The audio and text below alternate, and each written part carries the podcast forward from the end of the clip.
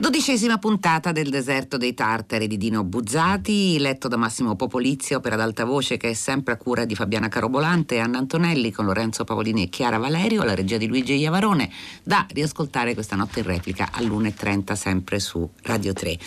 Il significato non dell'attesa o anche dell'attesa, ma soprattutto dell'amore, dell'innamoramento, della prosecuzione dell'amore stesso in una coppia, il significato dell'amore di una figlia verso un padre, il peso di un segreto rivelato in modo incrociato alla prima amante. Tutto questo è un movimento e non di più perché c'è molto altro da dire che appare nel libro del giorno di Fahrenheit, è Confidenza, esce per Enaudi, l'ha scritto Domenico Sternone, benvenuto a Fahrenheit. Buonasera. Senta, allora Domenico Sternone, eh, anzitutto partiamo dall'amore perché le definizioni sono diverse e anche le modalità giustamente con cui si vive sono diverse perché Pietro eh, la prima espressione dell'amore è quello della lava di vita, dell'accecamento, della, della passione totale che è, è, complessa, che nutre verso una sua ex allieva. Pietro è un insegnante, e Teresa, una volta uscita dalla scuola, è quella che è insieme antagonista, sorvegliante, complice e compagna a distanza di vita. Perché anzi le chiedo come ha raccontato quella che poi, eh, sì è vero, da una parte la complessità delle relazioni fra uomini e donne, e dall'altra però è anche la difficoltà del riuscire a combaciare con l'immagine che gli altri hanno eh, di se stesso e questo è il problema di, di Pietro soprattutto ed è solo attraverso il rapporto fra queste sue donne, prima Teresa, la sua prima amata e poi appunto complice a distanza, e poi Nadia, sua moglie, che forse questo eh, riconoscersi potrà avvenire, non in modo permanente, forse ancora una volta. Ma eh, in realtà eh, Confidenza è mm, un libro conclusivo. Di una trilogia. Mm, io non la chiamo trilogia perché forse le trilogie vanno eh, progettate a tavolino e questa non è una trilogia progettata a tavolino. Lacci, scherzetto. Però Lacci, scherzetto, confidenza eh, sono diciamo così un'esperienza di racconto eh, che è cominciata qualche anno fa e che con questo libro va a, a conclusione che ha al centro il tema del degli affetti, dell'amore, del, delle relazioni di coppia, delle relazioni con i figli, i figli di Lacci per esempio, del, delle relazioni, eh, di una relazione complessa come quella che si stabilisce in scherzetto tra un nonno eh, eh, poco presente e un nipotino di quattro anni Qui con confidenza questa esperienza di racconto eh, si chiude. L'altra cosa che caratterizza questa piccola eh, ricognizione fatta negli anni è che sono, eh, sono racconti lunghi, non sono dei romanzi, eh, sono il tentativo di raccontare un'esperienza di vita intera eh, nel giro di poche pagine. E, anche questo stabilisce un'affinità tra i tre. In confidenza c'è esplicitamente il tema del, dell'amore di coppia. Eh, eh, il libro comincia con una mezza pagina di, eh, di, eh, di accesa esaltazione dell'amore come forza ingovernabile, sì. Che però calcolatamente eh, si esaurisce in questa pagina. Eh, in realtà è come una premessa, dopodiché si passa alla storia.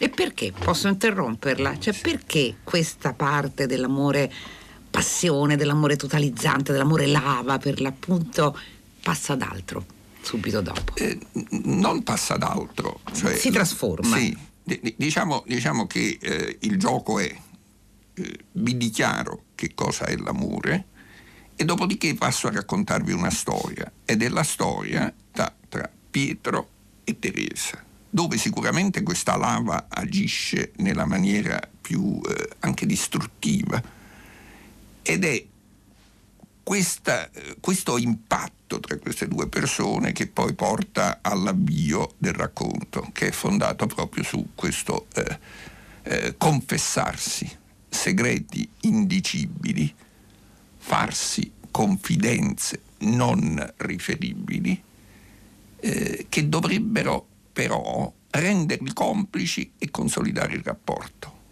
Nel giro invece di un paio di pagine, le prime due pagine, eh, la coppia, proprio dopo aver fatto questo tentativo, si rompe e ognuno va per la sua strada. Ma per la sua strada però il peso soprattutto in Pietro di quel segreto di cui Teresa è consapevole, certo anche lui è consapevole del suo, ma si sente chissà perché più vulnerabile di lei e quindi questo segreto che potrebbe essere rivelato da un momento all'altro eh beh, insomma, con, non dico che condizioni le sue scelte, ma certamente è un tarlo che non gli permette di voltare pagina, ammesso che voglia davvero voltare pagina nei confronti di Teresa.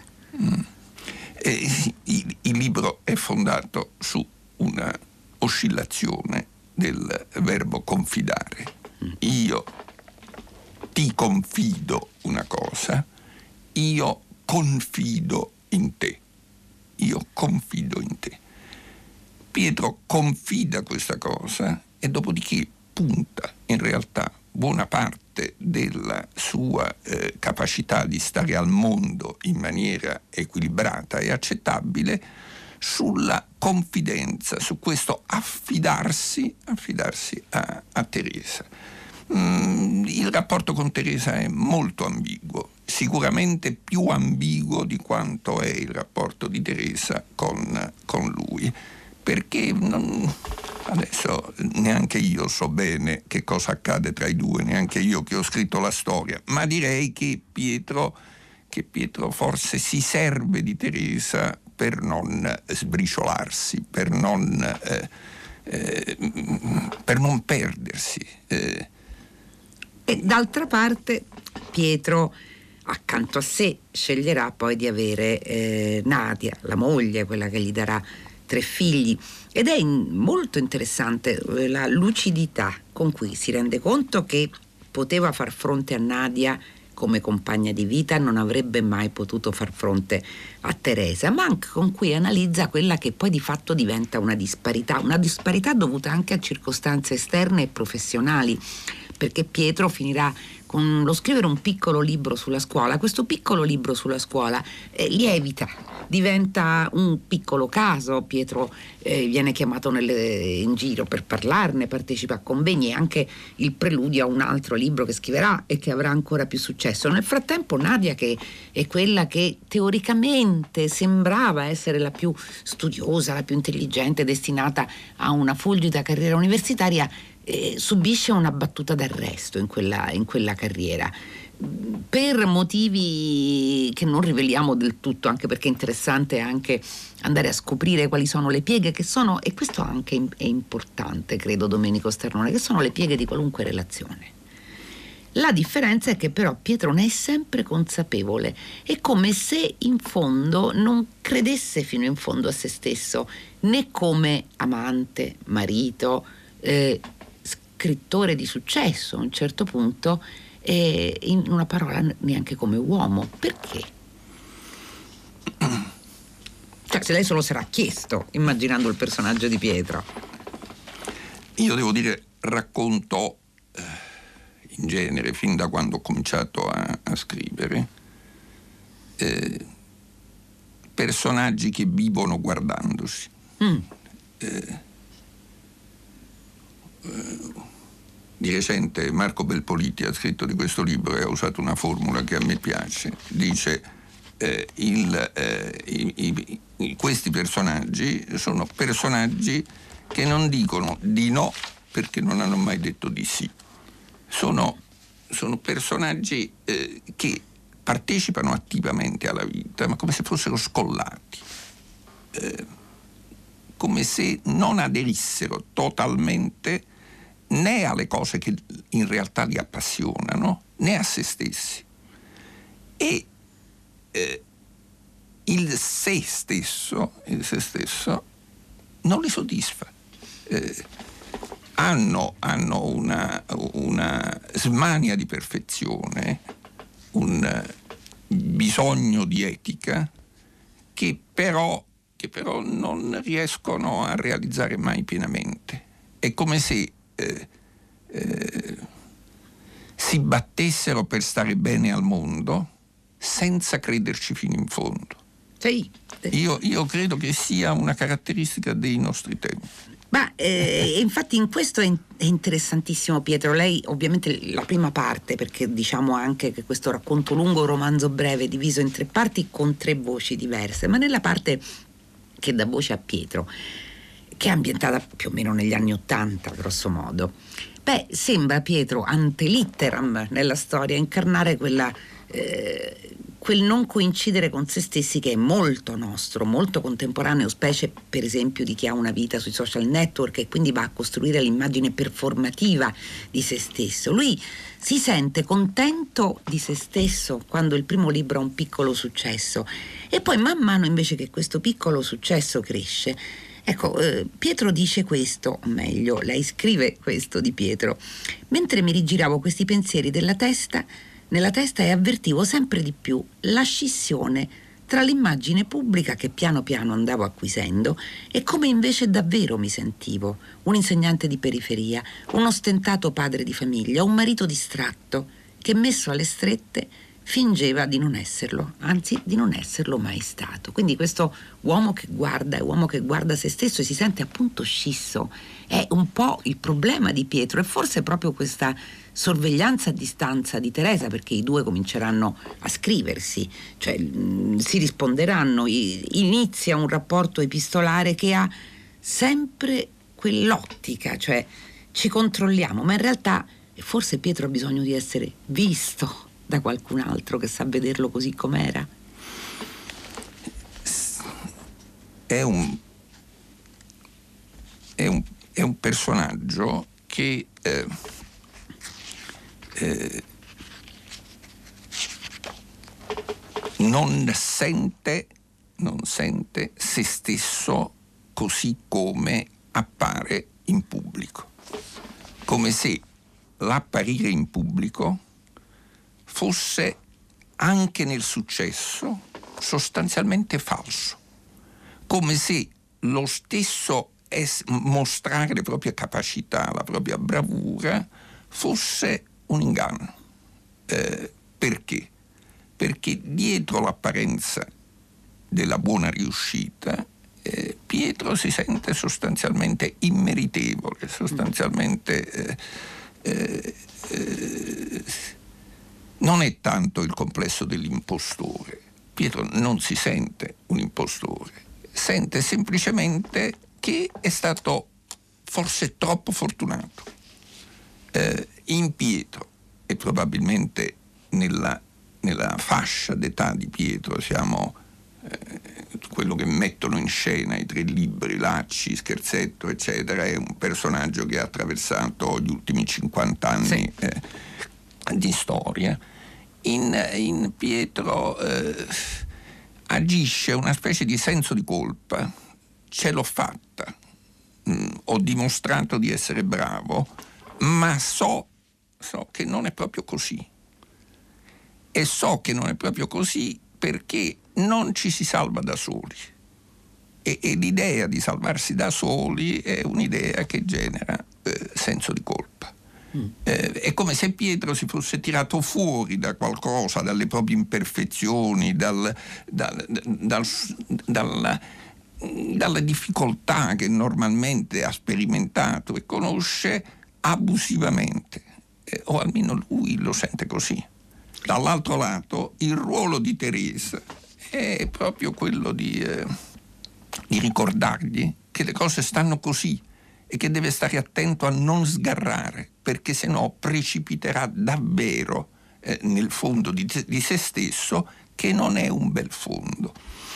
Questo è molto, è, è molto, interessante perché è vero, Pietro non è un impostore a differenza del suo omonimo Sciasciano che era l'abate Giuseppe Vella del, del Consiglio d'Egitto che metteva coscientemente in atto un'impostura. Forse qui l'impostura è più forte perché Domenico Starnone c'è una frase che secondo me è una frase chiave ed è eh, quando si rincontrano dal vivo dopo molti anni, un incontro pubblico, Pietro vede Teresa eh, apparire che nel frattempo si è trasferita in America, sta lavorando con grande successo, lavora all'MIT, quindi insomma sta diventando un grande personaggio. Lui è ancora con questo suo piccolo e gratificante ma colpevolizzante successo. La vede apparire, parlano e lei dice, mm, cita una lezione che, di cui lei si ricorda benissimo, che lui tenne quando lei era in seconda, era in seconda liceo. Questo è, è una lezione che la sconvolge perché gli dice voi insegnanti dovreste calibrare ogni parola invece di non darci sregolatamente di chiacchiere. Avevo detto, dice Pietro, non c'è niente di umano che non possa essere ricondotto a un goringhio, a un aurg, a un wa, a un www. Tutto, anche la poesia, anche i rotti cancelli dell'alba, anche i soli che urtano fili di ciglia. Erano di fatto goringhi è la citazione in controluce, ma neanche troppo, di Zanzotto. Allora, eh, eh, è un'impostura anche la letteratura, anche la poesia, cioè più o meno consapevolmente tutto quello che Pietro fa, scrive, insegna, porta dentro i segni di un'impostura. Questo è il suo sentimento del mondo. Il, il suo sentimento del mondo è anche lì dove riesco a dare eh, forma elevata alla mia esistenza, anche lì, dove entro in contatto con gli altri nel modo migliore, cioè dando di me il meglio, eh, questo contatto eh, eh, si presenta come illusorio. Eh, per cui persino le forme di attività più elevate, eh, lui dice, sono riducibili a un goringhio, a un, a, a un borbottare animale che, eh, che però vede se stesso, il proprio borbottio, come una manifestazione alta, eh, sublime e così via. Cioè, quello che è il tarlo di, eh, di eh, Pietro è l'impossibilità di credere in maniera totale e adesiva ai valori del mondo dentro cui è stato per una settantina di anni. E anche con delle responsabilità pesanti. A un certo punto eh, precedentemente lei racconta della, della, morte del padre di Pietro che gli dice tu mi devi fare risorgere perché io devo avere, devo vedere i miei torti riparati. E quindi in fondo quest'uomo sembra un uomo mite. Eh, glielo dicono un po' tutti, eh. anche Teresa che è la sua controllora a distanza gli dirà ma insomma sì sei un uomo buono, un bravo marito anche se avevi bisogno di una donna che ti facesse da serva come Nadia e ti permettesse di fare quello che tu hai fatto. C'è, c'è, un altro episodio che è rivelatore, credo, Domenico Sternone, quando in una delle tante presentazioni lui incappa in un presentatore che invece lo massacra e dice del suo libro tutto il male del mondo. Allora, eh, invece di reagire adirandosi o contestandolo, lui lo ascolta e vede l'infelicità di questa persona e quindi gli finirà per dare ragione, eh, creando però è una reazione di, di, assoluto sconcerto in questo personaggio con cui poi, vabbè, altro non diciamo, diciamo così. Mm. Però quindi questa capacità di vedere non, non, l'ha solo su se stessa, l'ha anche nei confronti degli altri. Perché, sì, l'episodio che lei cita è, è un episodio, diciamo così, nella costruzione del libro centrale. Mm.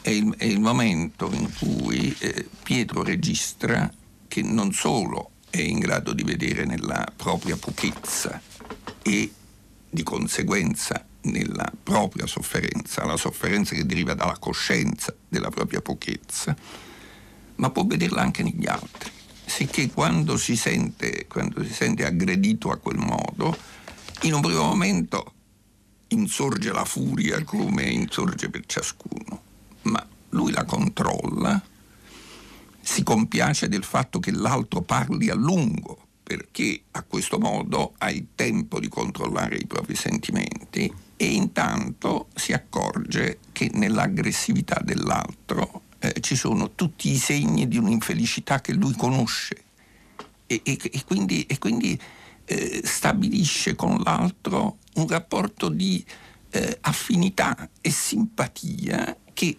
fa sbandare integralmente il, il, sistema di valori dell'altro, il sistema di, di, valori in base a cui l'altro giudica il, il suo libro. E però è quello uno dei pochi casi in cui Pietro si sente stabile. Quindi uno dei rari casi in cui la famosa immagine pubblica e privata va a combaciare, perché in fondo Pietro questo cerca. E, ed evidentemente tutto questo funziona nei confronti degli altri. Più avanti Nadia, la moglie, dirà di lui che insomma è una specie di calamita, non, non, non ti riesce a staccare pur vedendone i difetti, vedendone i limiti, forse anche l'egoismo. E però non, non ci si riesce ad allontanare da quest'uomo, non ci riesce Nadia, non ci riesce a modo suo neanche Teresa. Sì, sì. Eh, Nadia non ci riesce, ma intanto si attrezza per contenerlo. È eh, vero, è eh, vero. I personaggi femminili del libro sono tutti personaggi che eh, da un lato eh, rischiano continuamente di essere le vittime di questa eh, di questo organismo che genera continuamente eh, forza attrattiva e forza repulsiva.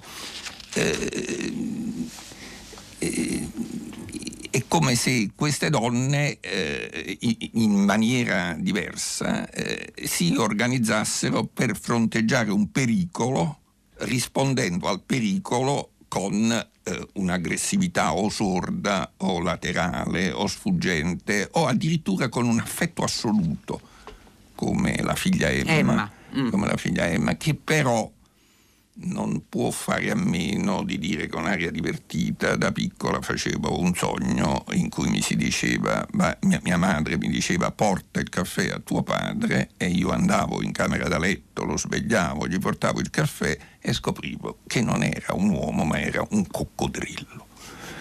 Eh, nel, nello stesso affetto della figlia c'è qualcosa che non funziona, che non funziona, un, una aggressività repressa, una paura del, del, padre che è coperta invece da un, un affetto senza limiti. E la figlia Emma è, è, la donna che ama di più questo padre e che sotto sotto forse è anche quella che lo teme di più. Beh, teme soprattutto attraverso, credo, in, in, lui il tempo che passa, c'è una frase, appunto la seconda voce, il secondo racconto è affidato proprio al punto di vista di Emma, e, e la cosa che, che, che, insomma, che sgomenta è che la vita di suo padre è ormai da considerarsi al passato. E quindi è anche in quel momento la, la sua misura del tempo che passa, credo. Sì, sì. Emma è,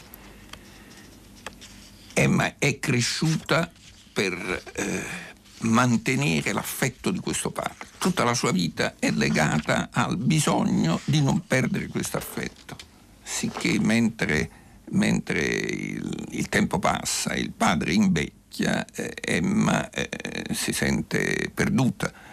E d'altra parte però è anche Emma a suo modo una combattente, è una, è una, donna infelice, una donna che ha avuto una vita travagliata, ma è anche una giornalista eh, accanita, è una, è una, persona che persegue eh, valori alti e che eh, all'interno di questa battaglia vuole che il padre abbia il massimo dei riconoscimenti possibili, eh, anche se lei stessa sotto sotto ha l'impressione che questo padre non se li meriti fino in fondo. L'ultima parola è quella di Emma, noi non riveliamo come finisce il libro, giustamente Domenico Sternone, diciamo solo che, che Emma, che ormai è una persona pacificata, famosa anche se sa di essere più pericolosa, Teresa. sempre stata molto più Teresa, sì, Teresa. molto più pericolosa di Pietro. Ecco, potrebbe lei era venuta sostanzialmente per dirgli vabbè, adesso possiamo persino smettere, beh, questo patto ha retto, ma la vita è quasi finita. Però c'è sempre un però, perché anche i miti conoscono il loro modo di reagire al pericolo, credo. Eh, Teresa eh, Teresa, ritiene, Teresa ritiene Pietro molto pericoloso, ma te, ritiene se stessa ancora più pericolosa. È il personaggio, è il personaggio più eh, difficile da governare ed è il personaggio che non è stato governato da Pietro, ma che ha governato a distanza Pietro probabilmente col suo consenso. Probabilmente. E questo è Confidenza, esce per Einaudi, l'ha scritto Domenico Sternone. Grazie per essere Grazie. stato con noi. Grazie a lei. Allora, Fahrenheit si chiude, si chiude con i saluti della redazione naturalmente, Benedetta Annibali, Giosuè Calacciura, Carlo D'Amici, Lea Gemmato, Clementina Palladini, Daniela Pirasto, Laura Zanacchi in regia, Susanna Tartaro che cura il programma, Fiore Liborio alla console. Vi aspetta una fine settimana ricchissima Radio 3, ci sono tantissimi programmi che vi attendono, vi attende subito invece 6 gradi con Paola De Angelis, quanto a Fahrenheit torna domani alle 15 su Radio 3, se ne avete nostalgia potete riascoltare su fare.rai.it a lunedì naturalmente, non domani, potete riascoltare su fare.rai.it ampia parte della delle nostre conversazioni e in integrale la puntata speciale di ieri condotta da Marino Sinibaldi su Piazza Fontana. Fino a lunedì, dunque, Loredana Lipperini vi augura felice serata e felice fine settimana.